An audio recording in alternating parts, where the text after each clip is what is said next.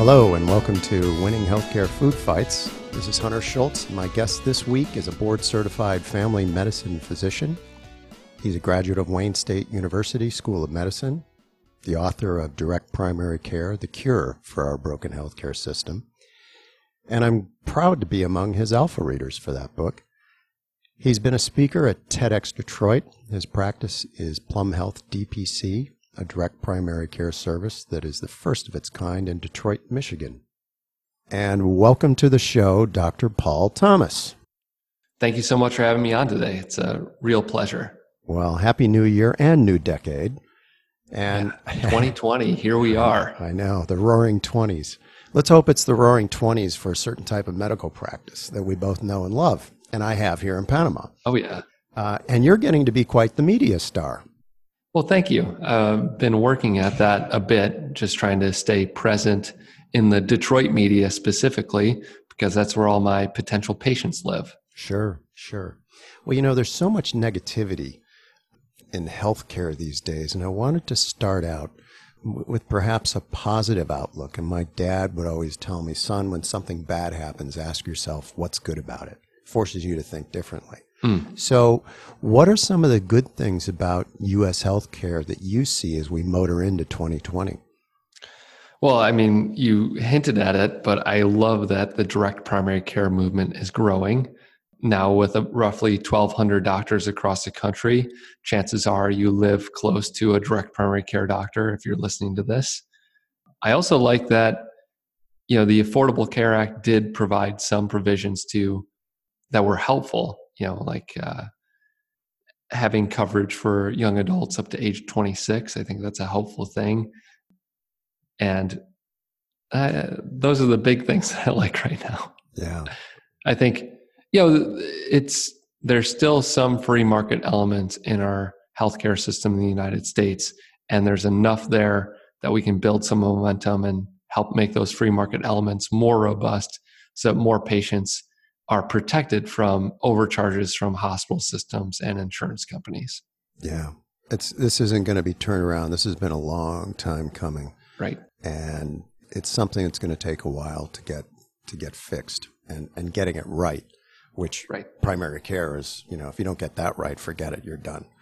I mean, it just falls apart after, you know, after a while. The other thing that I've seen is you have, as a physician, I'm not a doctor, and so I am knowledgeable enough and have been tested enough in my life that I see there's more tools for assessing health and wellness, and I would include genome, gut microbiome, and there's others, there's blood tests, there's all sorts of tests now that, and like anything, you give a hammer to a 2-year-old and all of a sudden, you know, everything looks like a nail.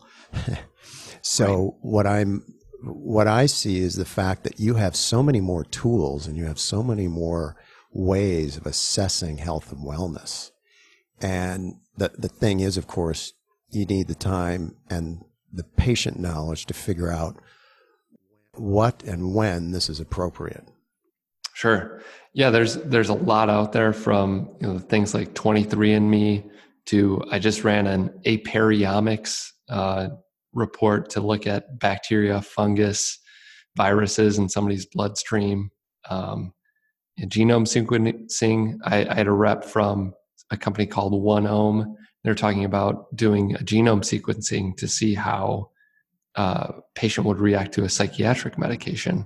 Wow. The other amazing things are the hardware that we have. Like recently something came out called the butterfly ultrasound, where you can literally have an ultrasound probe that attaches to your iPhone, and you can see real-time images with those two pieces of hardware, the inside of your patient, in your office, handheld, really beautifully designed. I'm looking to get one of those this year. Mm-hmm. And then the software of connecting with patients. So like texting and emailing and having more consistent communication with patients is something that's allowed me to take better care of my patients, like sending text message reminders about time to work out, or how's your diet been this week, or how many cigarettes are you smoking this week? Those sort of things can be really instrumental in transitioning someone from sedentary or smoking too much or not eating the healthy things to moving in the right direction and and doing the right things for their behavioral health so they can live longer. Yeah. Well, with this new communication, the new communication channels that you have, and we just went through New Year's, and there's New Year's resolutions. So do your patients share their resolutions with you? And I would think that food habits would be one, and of course one size doesn't fit all. So how do you handle that part of patient care? You know, that's a great thought. I haven't specifically asked my patients to tell me, oh, what's your New Year's resolution this year? But that would be a really cool thing to do. What I do in my office is with every new patient that I see, I ask them if they have a health goal that they'd like to achieve. And when they tell me that health goal, I'll text them, you know, every week or every other week and see how they're doing with that goal. Usually weight loss, sometimes eating healthier, usually exercising more, smoking fewer cigarettes, etc. Yeah. So tell me a little bit about your path to become a physician. There's always a story there. So I always ask physicians, when did the light come on in an instant, or was it just a process you went through?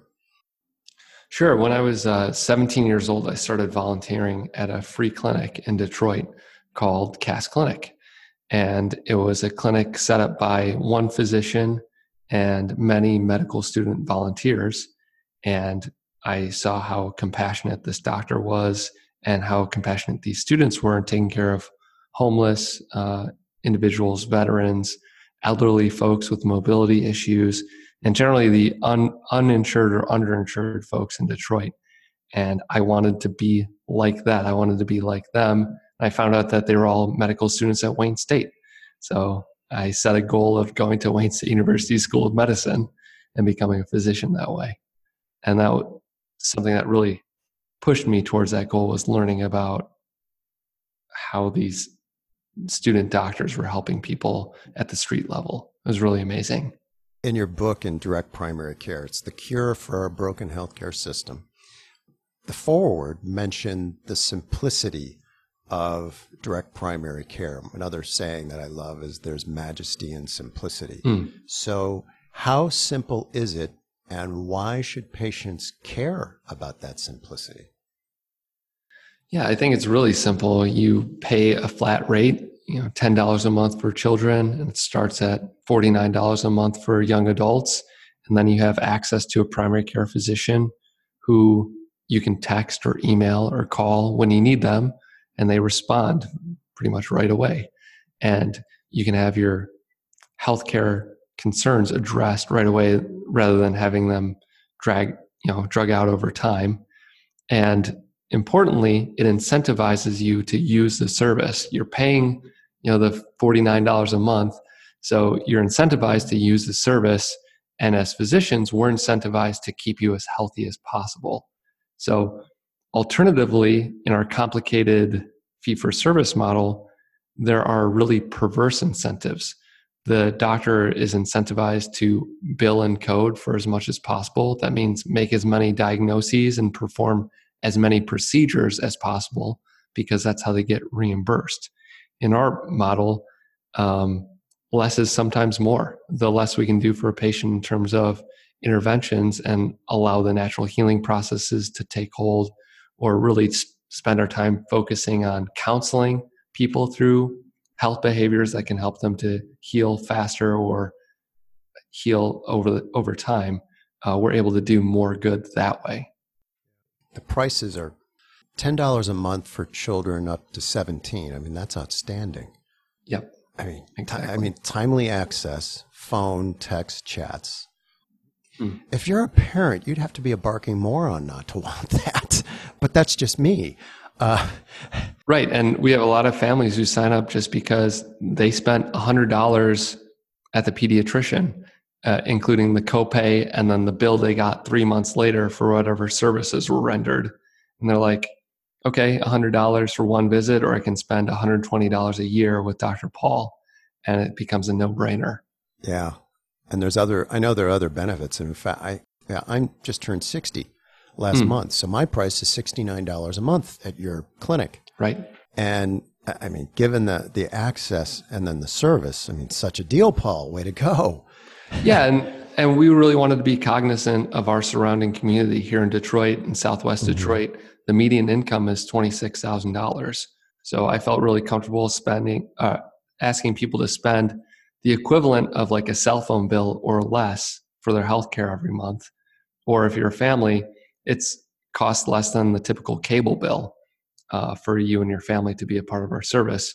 So I really wanted to be cognizant of the economic means of our surrounding community and make this a really easy choice for people that needed excellent primary care services. Right.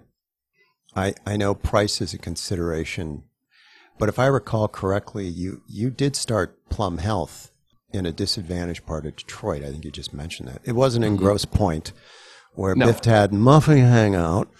An MBA would say Grosse Pointe. Instead, you went to a low income area.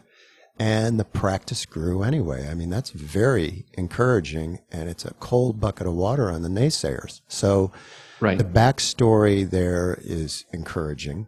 And if I recall correctly, you just moved a little while ago. You had a ribbon cutting ceremony. The mayor of Detroit showed up, which is great. Yep. So you did you move far, or did you move? No, it's like 1.1 miles walking distance from the old office. And that was always intentional. I was looking for a space that we could grow into that was very close to our old location so we could keep serving the patients who had already signed up with our practice. We didn't have to leave anybody behind. And so we're still walking distance for a lot of folks in the neighborhood, and just more convenient access because now we're facing a street. Before, we were subleasing an office that was like inside of a building that was a little bit hard to find. Now we're kind of on a main avenue. We're on Michigan Avenue, in what you would call the Corktown neighborhood. And the practice has grown too. You just added another physician, and you had an MA, a medical assistant, for a little while now, right? Yep. Yeah. Chris has been with us for the last 5 months. We hired another doctor July 1st, Dr. Raquel Orlick, and she's been wonderful. She's really grown her practice quickly. So she's now over 150 patients, getting close to like 165 patients right now in her own panel. And for me, I'm carrying around like 450 patients plus for my own panel. You've grown that, what, over 3 years, right? Exactly. Yeah. And it's typically we're adding about 25 to 30 new members each month. And of course, we have attrition that we deal with. People move or change jobs, or things change in people's lives. So we have to be sensitive to that. And, you know, we do our best every day for all of our patients. You have the incentive. And the other thing is you also have something which it's patient time. And it's not just face time, but it's also the time to think about your patients. And in the old system, there's no way really of compensating you for that, is there? Exactly. And that's another of the perverse incentives in the fee-for-service model. The doctor is supposed to see as many patients as possible per day, per hour, usually 3 or 4 patients per hour, or 25 to 35 patients a day. That's what doctors are asked to see by healthcare administrators. And so in that system, you really have 15 to 20 minutes per patient.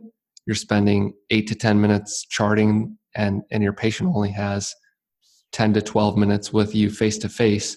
And then when you're done with that, doctors are bringing, on average, 86 minutes of charting home with them each night. They're nicknamed like pajama notes or pajama EMR notes because the doctor will put their kids to bed, pour themselves a glass of wine, and then type into their electronic medical record for 86 minutes every night. So there's really no time to think critically about a case that's still bothering you. I mean, try to forget about it and move on to the next thing in most cases. Whereas in this model, I build in about an hour to 3 hours each day where I have admin time, where I can write up a consult or think critically about a problem or read up on an issue that I'm unfamiliar with to give my patients the best care possible. Yeah. And, I've read some comments about in articles about direct primary care, and I see them on Twitter too, about 20 to 30-year-olds thinking they really don't need direct primary care. And my comments to them are usually, who's connecting the dots of, for instance, your wearable data? Right. And who's the focal point for care, the continuity of care. And, mm-hmm. and so what else are they missing by not having you as their primary care physician? Well, I think it just comes down to a relationship and the continuity of care, like you mentioned, and having a trusted physician in your back pocket. You know, you may need to come in once or twice a year for your annual physical or a cough or cold. But, you know, if something goes wrong, you cut yourself or there's a more major concern, you would like to have a doctor who knows your history really well, mm-hmm. who can use all that information, all that past knowledge to give you the best care going forward. A lot of people are going to the urgent care in their hour of greatest need and seeing a PA or an NP or a doctor, hopefully that they've never seen before, right? So in your hour of greatest need, you're going to someone you've never met before and hoping that they'll give you the best care possible. And frankly, those folks that are working in urgent care settings, they're seeing on average 5 to 6 patients an hour because that's how their incentive structures work. Yeah, that's the continuity of care. And I think I have a 26-year-old niece, and I've had this discussion, and she has an app that tells her where's the closest doctor that has an available appointment. And I think she's kind of going, well, that's not a good idea anymore. Yeah, like Zocdoc is. Yeah, I think that's it. I mean, I don't want to dump on Zocdoc, but right.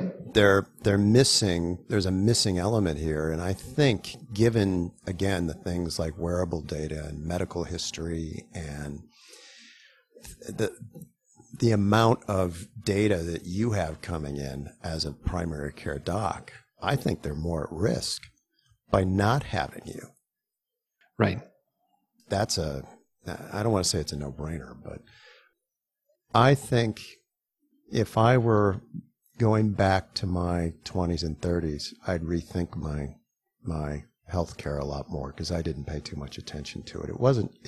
It just wasn't in the culture. And I think a lot of it, men don't go to doctors, you know what I mean? You're sure. brought up to be, there are a lot of cultural influences that tell you, no, rough it out, tough it out, you know, from yeah. coaches.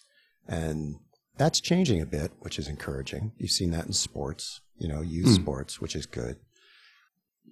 I've heard a common issue with DPC docs, and that's prospective patient education. So someone's coming in from a dysfunctional system, which is what we have now. And the problem is they don't even know the questions to ask. Culturally, they wouldn't know. Mm-hmm. They're exposed to hospital ensemble shows on TV, and that's not really relevant. So what are some of the important things people should know before coming in and signing up? What takes the most time for you to unpack and explain? Well, I think that people should know that we're available to them. Some people sign up for a service and then go to an urgent care when they have symptoms. And then, so we have to do some coaching, like, hey, if you have an urgent concern, like a bronchitis, I definitely want to see you for that rather than you going somewhere else. So that's some coaching. Having patients, you know, in our practice during that first visit, we go through a laundry list of really important things to help them be as healthy as possible. And there are several things that we talk about, their allergies, their current medications, reviewing possible interactions, talking about their health history, past surgeries that they've had, you know, their health activities like dietary choices, exercise choices, sexual activity, et cetera, reviewing their immunizations. And so trying to be comprehensive with folks and getting all that information in one place and being a steward of that information, doing the records releases from other hospitals and making sure that we have a really good understanding of the individual that's sitting before us, and so we can deliver the best care possible for them. Mm-hmm. Should they get some information, I mean, about their health history before they come in? I mean, is there anything they can do that makes that time more effective for you and them? Well, yeah, I mean, if anybody can bring in their old records, that helps us tremendously rather than having to do a records release to get those from another health institution. But, you know, it's hard because people have really varying levels of health literacy. And so, you know, that's a huge issue, and that's a whole nother podcast and a whole nother topic of teaching people in our school systems about health literacy and what is a sexually transmitted infection, what is heart disease, what is, you know, vitamin D or high blood pressure, et cetera. This basic health knowledge that people should have, they don't necessarily have, especially around eating habits. Like, what is a healthy food, and how can that impact the way your energy level is and your ability to think critically and do your work throughout the day. Dr. Paul Thomas joining me on the show today. And so, Paul, I know you stress value over price, which I think is more effective long-term for direct primary care, and there's no beating it in terms of care. How long after they become a patient does it really hit home with them? Oh, about the value? Well, yeah, the value and just their care in general. Yeah, I think one of the huge things is that when someone has an event, like an urgent concern, let's say a cut finger, and they text me about it and I tell them to come in right now and I sew it up and there's no cost to them, that really cements the relationship and allows people to see how tremendously valuable this service is. And some people leave after the first visit and say, this is the best primary care visit I've ever had, or this is the best doctor's appointment I've ever had, because they literally walk into the door. I get up from the front desk, I shake their hand, I bring them back to the room. Our medical assistant comes in, gets their vital signs, and then I return to the room and go through all their concerns, do their comprehensive health history, get their blood work, and then they're done under an hour if it's their first appointment, or if they're in a rush, it could be as fast as 5 minutes. It just depends what they need. And then once we have their lab results, I email it to them. And so then with a description of everything we've done and why it's important and how they can improve going forward. So I think within the first 1 or 2 days of somebody becoming a patient, they really see clearly the value of having a primary care doctor who can coach them through their health concerns and give them great customer service as well. Yeah.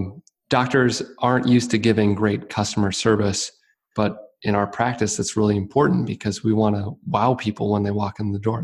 We want them to feel like we're different, we're unique, we're delivering a different kind of medical service, and it can be really beneficial if they stay with us long term.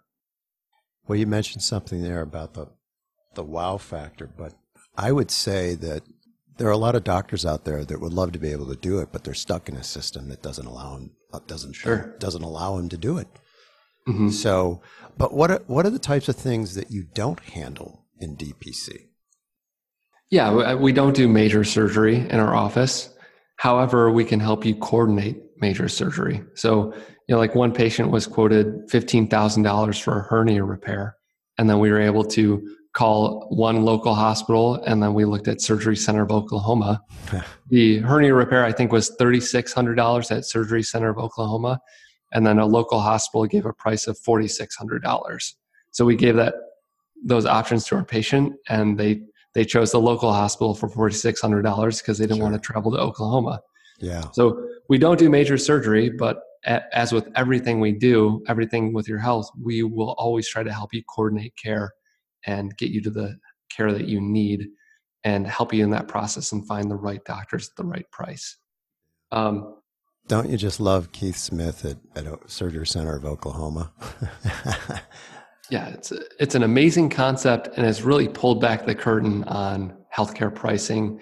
And I think when you have that standard in the marketplace, if you're any hospital system CEO or COO, chief operating officer, chief executive officer, you have to list your prices, or you have to come up with a way to find reasonable prices for your patients in your community. Otherwise, people are going to go elsewhere. So I think, it's like how would you say, like the pebbles at the top of a mountain causing an avalanche. Yeah. You know, it's like just those initial actions are so powerful throughout the marketplace. Yeah. And I would say that a lot of the doctors like you who've been at direct primary care now for a while are those pebbles, and the repercussions are starting. You know, I've seen some healthcare plans, proposed healthcare plans, that That's whenever I see a new one, I the first thing I look for is direct primary care. Sure. And then the second thing are HSAs, but that's a whole nother kettle of fish. I already did it. Yeah, which you covered previously. That was a great episode. Thank you, Dr. Kenneth Fisher. Yeah. I wanted to say, the other thing we don't do are hospitalizations. Like we don't hospitalize patients in our clinic. But again, I've met people in the emergency department before they were hospitalized, and I visited patients doing like social visits in the hospital to make sure that their care was going well and being coordinated. And then, we have an e-consult platform that's free to our patients, so I can write up any clinical case and send it to a board certified specialist and get a response within, 4 to 24 hours typically. But, we can't guarantee an in-person referral to a specialist depending on your insurance coverage. If you have a PPO, it's no problem. If you have an HMO, sometimes those networks can be really tightly controlled. Or if you're paying cash, we can call around and find some cash-based options for specialists in the area. But we can't guarantee that we can give you everything that way. But we can do our best, as always. Yeah,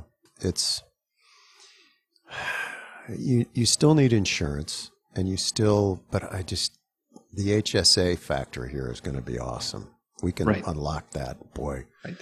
Well, that comes down to what would the impact of unleashing HSAs have for you at the DPC level? Well, again, it's like we talked about health literacy before, and now we should talk about financial literacy. Mm-hmm. But if people really understood the true cost of quote unquote employer provided health insurance, they'd be appalled. Your company is spending $10,000 on you every year for you to have health insurance. And then you're paying, $400 a month or I don't know, $4,800 a year on your end of the health insurance. Plus you have copays and deductibles and all that kind of stuff. So if people really understood all of that, they would be clamoring for a different way, because I think a lot of people would rather have the $10,000 raise and figure out how to use their discretionary spending to buy their health care or health insurance in a different way, where they could really be responsible for all of those dollars. I think that'd be much more appealing to the average American, but unfortunately, there's still a cloud of uncertainty about cost because it's shrouded by employer-based insurance plans. Yeah. So I think if we're able to unlock those aspects of the healthcare ecosystem, and then the HSA is just like the cherry on top. Oh, you're telling me I can use pre-tax dollars to pay for my healthcare services?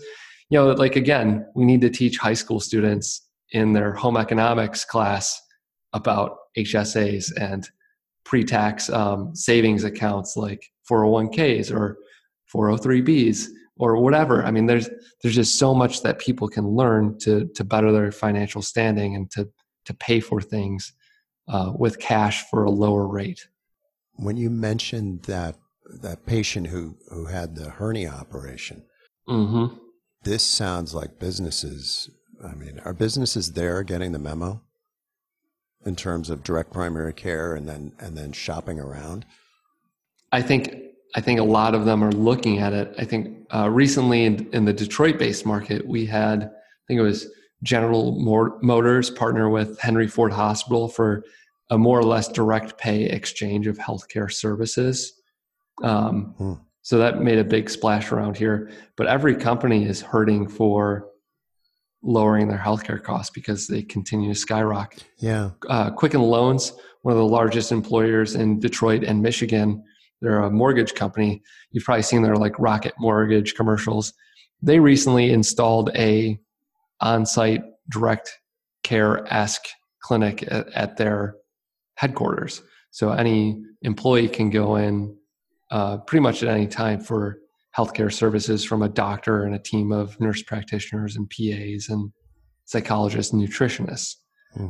So, these companies are looking for ways, and we've really partnered with smaller employer groups like in the 5 to 30 employee range where they're making a good profit, but they are not making enough to provide health insurance benefits for all their employees. So they're looking to provide some sort of healthcare benefit for their people and they're reaching out to us to get that done. And considering that most people, I mean, most people's care is primary care throughout their lives. I mean, yeah.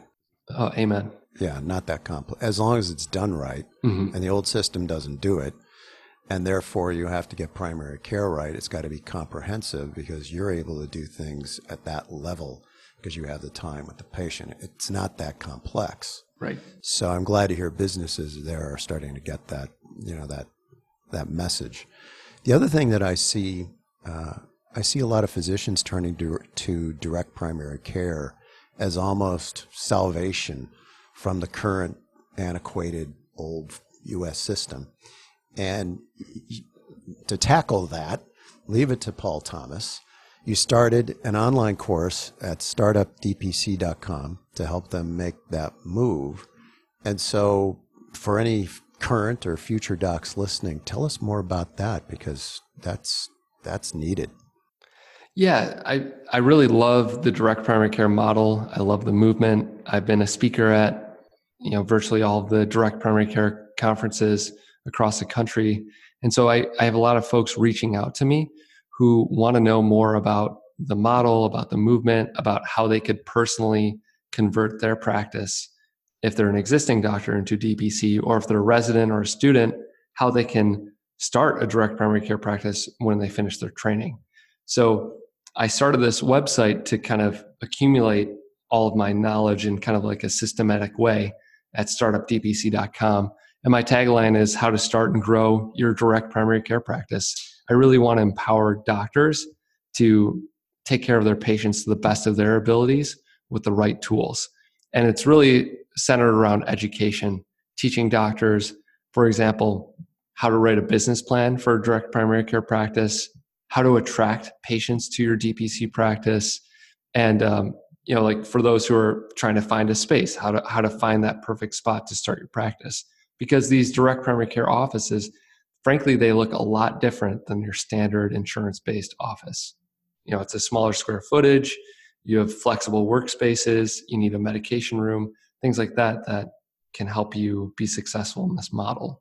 Yeah, and most physicians don't get any business training in school. That's right. Or maybe recently they've started to. I think I've seen some programs do give some training. Few and far between, for sure. So you're really being thrown to the wolves. So if I'm a doctor and mm-hmm. I'm interested in direct primary care, obviously if I'm coming to you for, you know, guidance and advice, I have to compensate you for your time, because that's fair. And you've put out time and money in learning it, so I'm telescoping time by getting it quickly from you, and you're also successful at it. Yeah, that's an important point. You actually have done it, and that has got a lot more traction and a lot more gravitas, if you will, than someone else. So how do you get compensated for that? Do you have a membership? How do you make that work? Sure. I mean, I price this pretty low because I really believe in the model. And in fact, we do a lot of free content on our blog. So if you just go to startupdpc.com/blog, you'll see some interviews that I have with other doctors in the movement who are doing exciting, innovative things. Yeah. And then I have a lot of Q&A type of stuff on there. My latest blog post was from a medical resident who was really interested in the model, and they wanted to have all of their questions answered. So I took the time to answer a bunch of their questions, and I just put it up on the blog, and we had hundreds of people read that blog post. So that was really cool. But the way I'm paid for this is I do some paid consulting where people pay me hourly to really take a deep dive on their website or on their branding approach or their marketing approach. Or if you take one of the courses on our website, they're typically like, you know, $69 or $99 a course. So you can take a really deep dive onto one topic and find out a lot of information about one thing.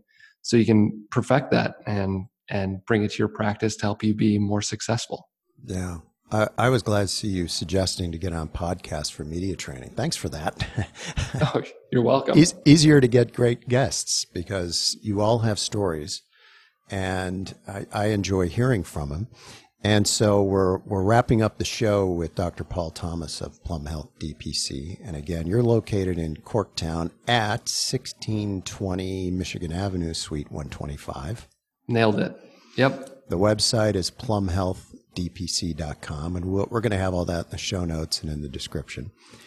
And I'm going back, and I really appreciated the insight on the wow factor. I think what people miss is exactly that, and it's something that Steve Jobs is really good at. He was really good at the wow factor. Totally. People just, whenever you see him, whenever you would watch Steve introduce a new product like an iPod, he was awesome at that. I mean, it was just awesome. And he took it to a different level. And there's a lot of, I'll give you a compliment, a real one, because you're doing it. You got a little of that too. Well, thank you. Yeah, I think I learned a lot. I read Steve Jobs' story. I also read a great book by Tony Hsieh of Zappos called Delivering Happiness. Mm-hmm. And I talk about this in the next book that I'm about to publish later this month. He really talks about giving your customers a wow experience. And so if you've ever bought shoes from Zappos, you know how easy it is and how easy they make it to return things, because they want you to find the perfect pair of shoes. And it may be a little bit more expensive. You may be paying full price, but if you find something you don't like, it's free to ship it back. And he also gives his employees a lot of autonomy on when to give discounts or when to give reimbursements or refunds or whatever. So he really focused on like building a culture that can deliver a wow experience to all of their customers. And I took those lessons to heart, and it's something that I implement in my practice as well. Yeah, it's paid off. I mean, it literally and figuratively. You're a doctor that loves what you do. Right. And that's what you want in any service that you're buying, mm-hmm. Or any product, but a service especially. You want people who enjoy what they're doing.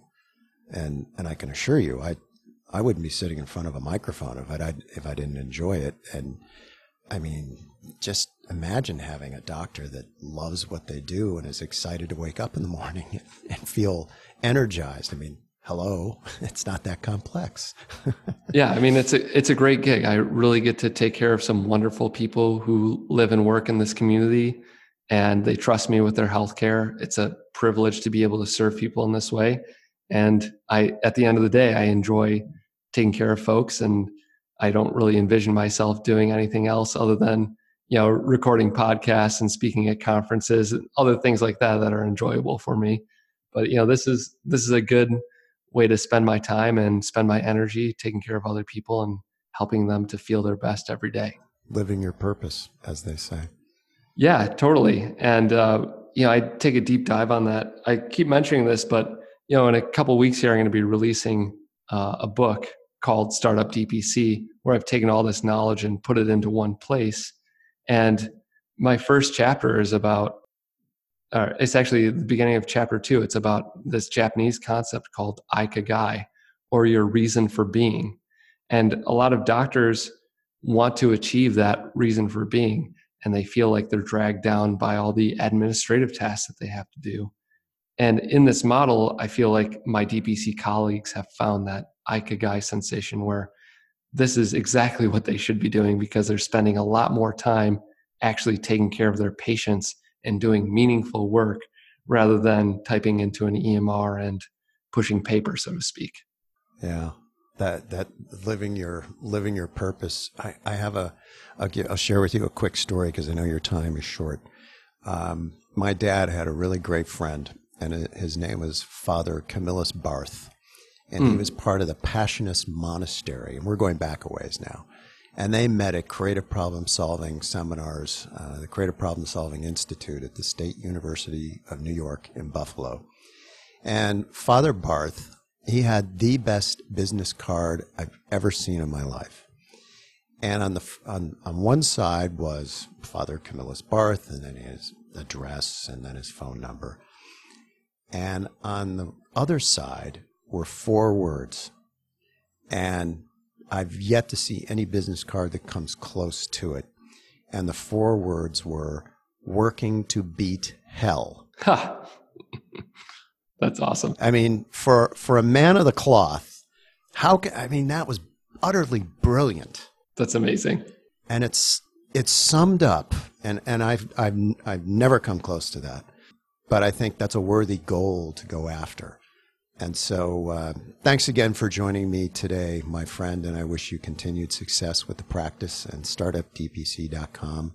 Again, PlumHealthDPC.com. And to my listeners, thank you too. And that's all for now. And please join me each week as we take a deeper dive into aspects of healthcare you won't find anywhere else. And there you are.